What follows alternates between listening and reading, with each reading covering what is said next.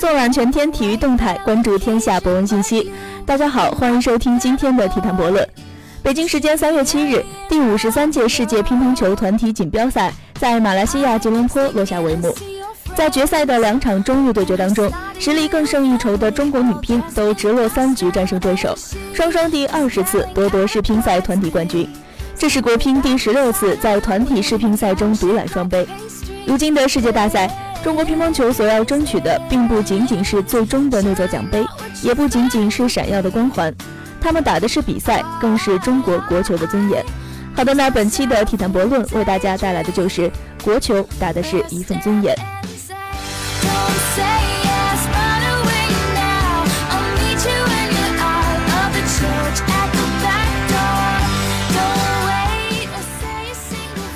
吉隆坡团体世锦赛，中国乒乓球又是一路高歌，最终双双夺魁。斯维斯林杯和考比伦杯依旧无法被旁人染指。其实任何一支队伍都没有想过能战胜中国队，他们所想要争取的无非是与中国乒乓球队过招的时间，偶尔能够赢下一两盘就算是万幸。特别是最近几年，不管是男队还是女队，在团体赛上都无法找到对手。的确，日本队和韩国队都不好打，可是这种不好打对于中国乒乓球来说都是相对的。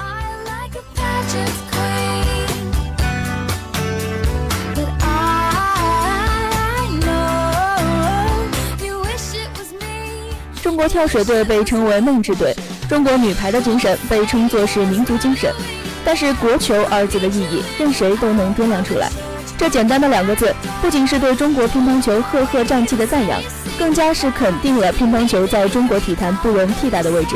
数十年屹立不倒，一代代传承不息，乒乓球对于中国体育而言，对于中国人而言，早已不只是一个体育项目，它是世界看中国的窗口，更是中国人民的自尊和骄傲。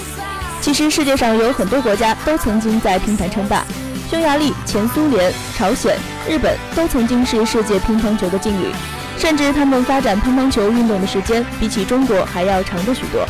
他们称雄世界时，如现在的中国乒乓一样耀眼。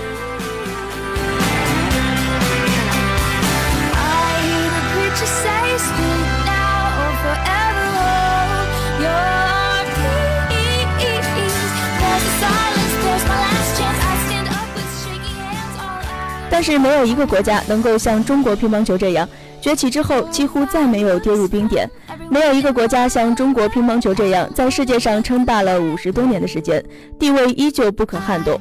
体制很重要，改革也不可缺少，只是中国乒乓的传承发展与屡创佳绩，依靠的绝不仅仅是体制与改革，他们的辉煌更多的依靠信念，依靠努力，依靠全队上下每个人那颗团结一致的心。不管是已经退休的老运动员，还是已经走上官场和教练岗位的国乒战将，亦或是如今正值当年的运动员们，他们没有一个人忘记当初国球崛起的那份艰辛，也没有一个人忘记这厚厚的荣誉簿是如何写就的。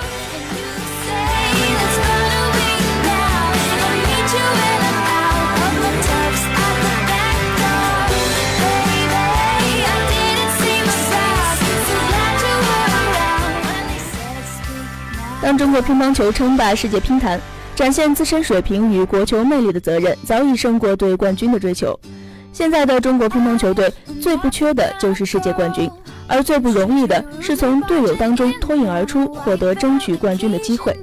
每年国家队出征世界大赛前的选拔赛，甚至比好些正式比赛都精彩纷呈，水平之高让其他国家难以企及。中国的年轻队员层出不穷，竞争激烈，各具特色，让很多球队都羡慕不已。中国的乒超联赛更如美国的 N B A 一样，在世界上一枝独秀。能来中国打联赛进行锻炼，是很多国外球员梦寐以求的事情。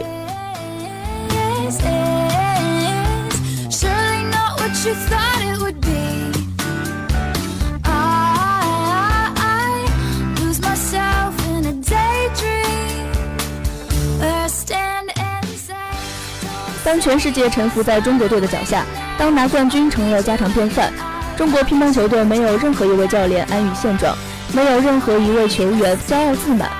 他们在不断提高技术水平的同时，从各个方面推动其他国家的乒乓球运动发展进步，带动更多人喜欢乒乓球，从事乒乓球运动。他们期待更高水平的对手，期待更大的挑战。他们如此作为，并非给自己树敌，而是尽自己的努力，提高乒乓球这项运动在世界上的地位。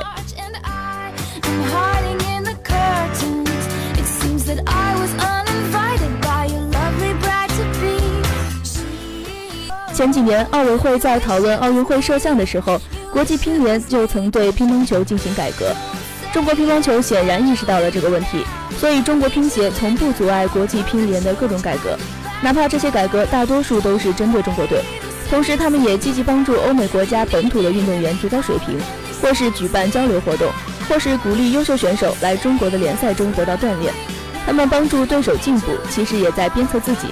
所以，零封对手固然是酣畅淋漓，但输个一两局，打个决胜局也不是什么坏事。世乒赛落幕了，中国队连战连胜的成绩让他们满载而归。同时，他们在赛场内外表现出的精神面貌以及团结一心的气势，为中国球赢得了尊严。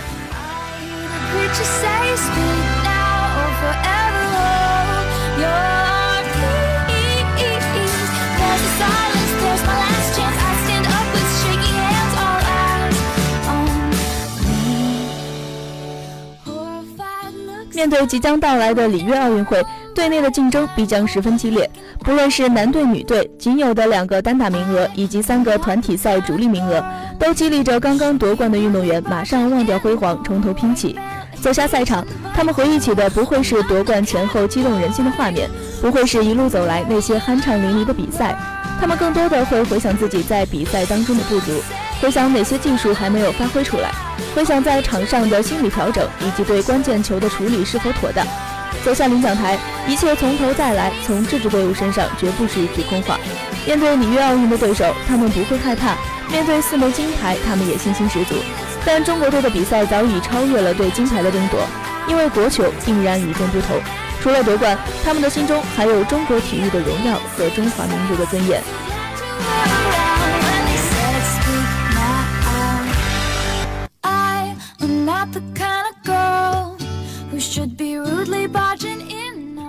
好的，节目的最后为大家送上一首好听的歌曲。